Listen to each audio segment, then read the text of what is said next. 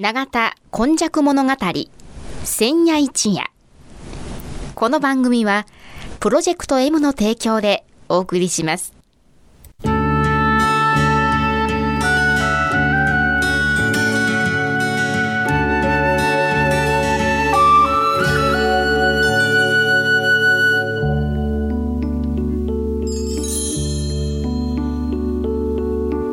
神戸は港があることで多様性のある町となりました。しかしその港というのは神戸港だけを指しているのではありません。山から海へと注ぎ込む川のある地域には素晴らしい砂間が広がり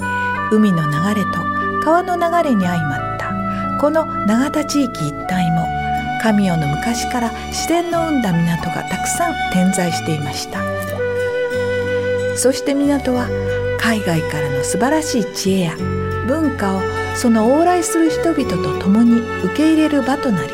豊かな暮らしを生み出していったのです。つまり自然が生み出した小さな港が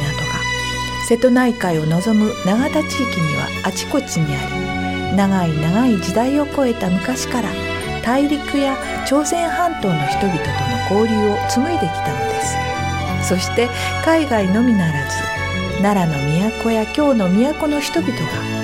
大陸へ朝鮮半島へと往来するその一休みの場として出船入り船の合間の休みどころとなっていたというのがこの永田地域の古来からの多様性を育む素地であるとも言えます。この番組「永田今昔物語千夜一夜」これはこの地域を育んできたこれらの多様な人々の往来とそしてここが住みよいということで定住してきた人々の培ってきたさまざまを一人一人の視点で読み解き解析し永田の多様性これがこれからの時代の大きな力になるというこの地の歴史を掘り起こしながら未来予想図を皆様にお届けするという番組です毎週土曜日の夜の7時15分からの15分間1995年の阪神・淡路大震災から生まれたこの FMYY 日本で最初の災害復興ラジオ。外国人市民と地域住民とそしてその思いに呼応した日本中世界中みんなのメディア。FMYY からお届けします。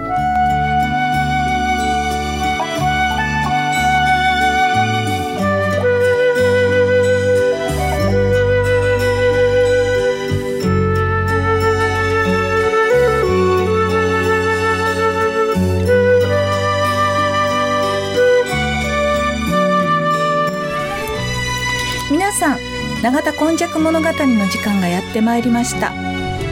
ご案内役は FMYY のキムチ焼きそしてこの回のお話はこの方です。永田に住んで70年和田勘と申します。よろしくお願いします。はいよろしくね。えー、第1話が美人が多い町そうなんですよね。で始まりまして第2話神さんこんにちは、はい。になるんですけれども、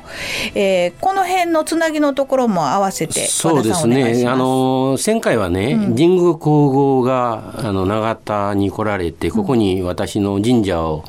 あの祀ってくれと、はいはいはい。それを祀る対象は琴白主、江別さん、それであの出雲系の神さんであったというようなお話をしたんですけどね、はい。その永田神社がうんできたいのがね、本当は201年ぐらいになっとんですよ。あの神話の世界から引っ張り出してね。だけどもあの5世紀6世紀7世紀とかだんだんと日本列島が日本という名前にうんうん。大和和という国からええなっていく時期ですからね、はい。5世紀6世紀の頃の人とちゃうかいなと言われてるんやけどもそしたらあの2世紀とか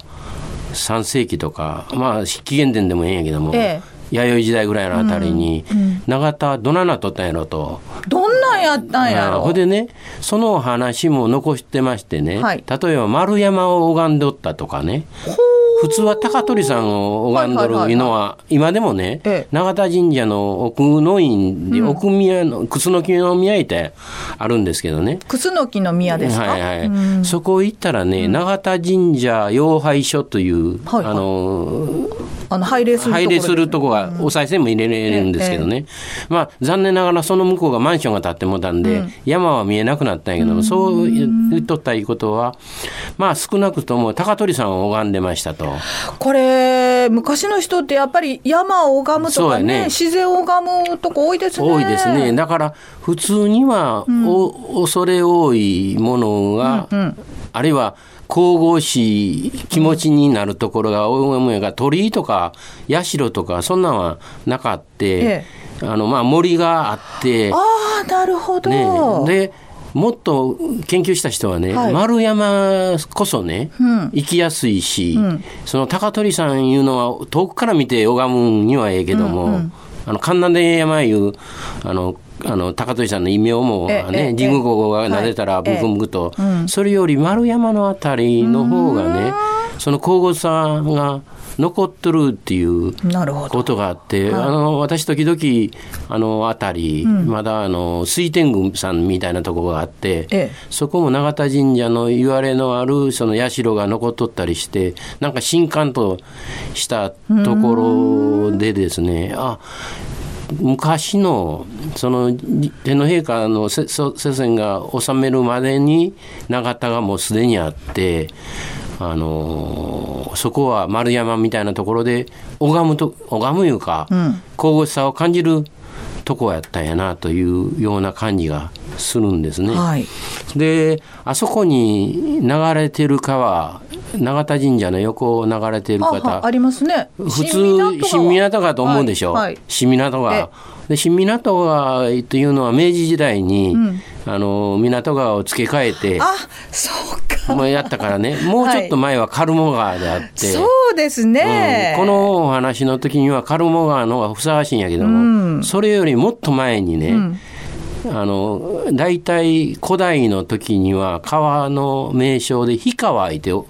あ火の川。火の今でもひあの氷川いてあの氷川町で残ってないけどね、はいはい。あのヒノキの火か書くんかな、はい。今回は。そうじゃなし本当のカタカナの火ぐらいのへえ火川、はい。あのこうその神々しいね、で永田神社がおそらくできてからが宮川って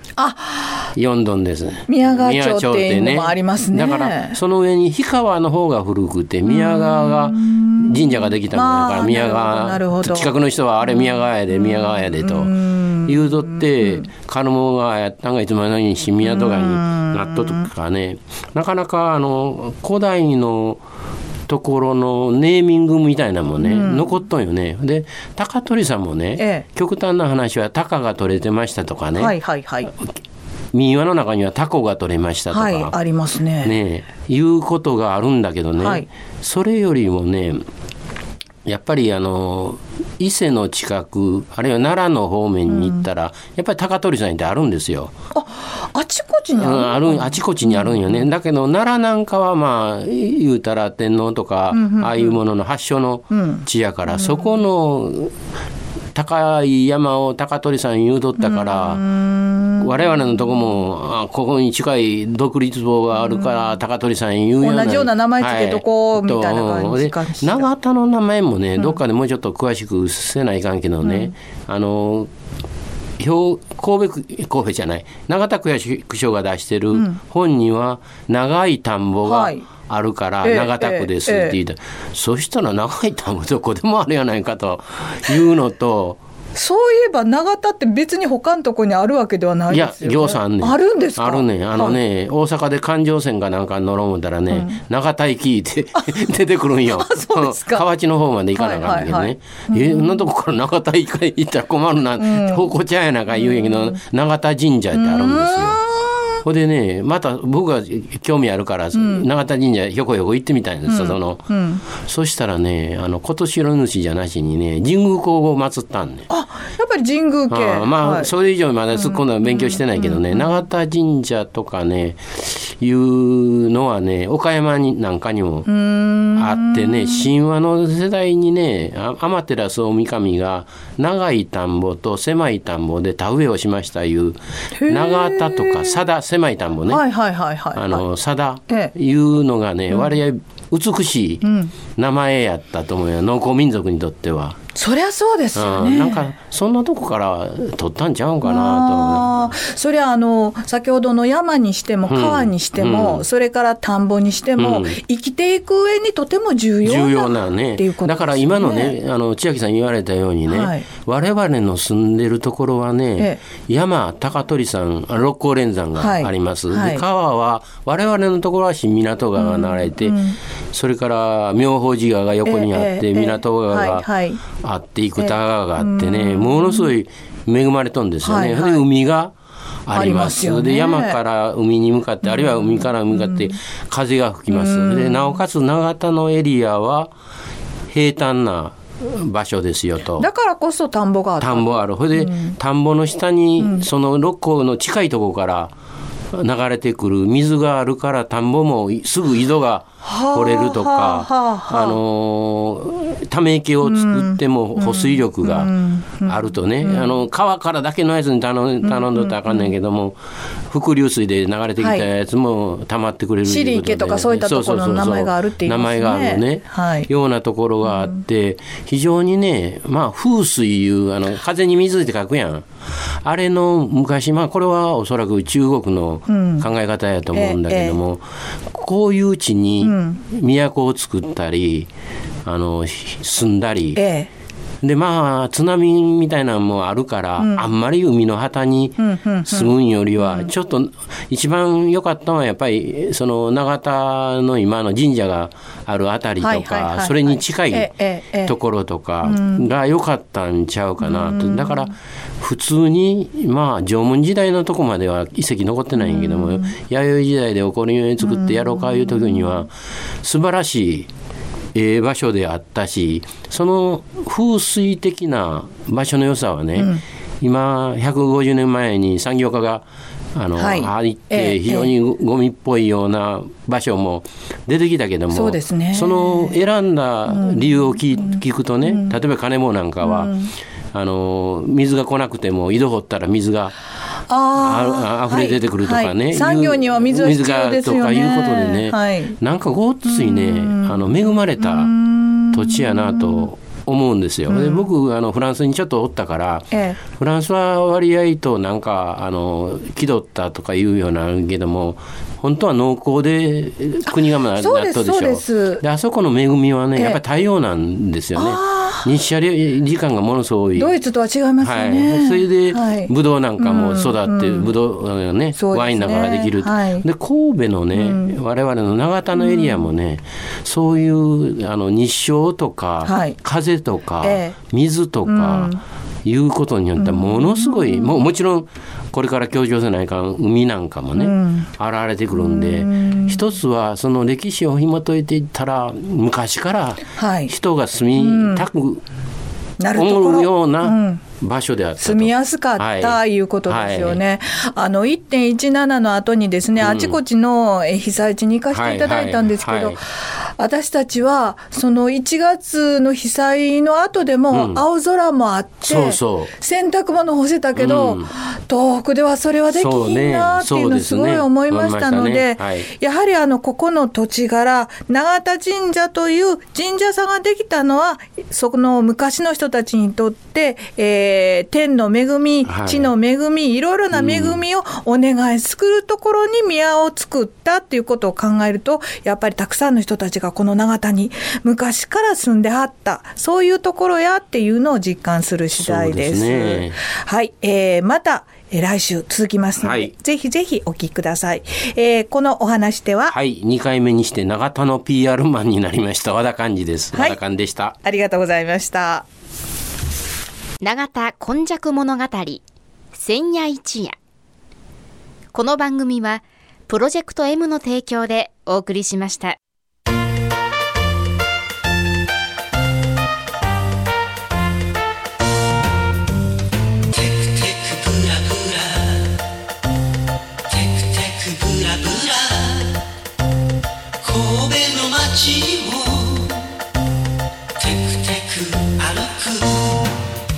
街が揺れ人が揺れ空も揺れ花揺れておおらかに爽やかによみがえる街を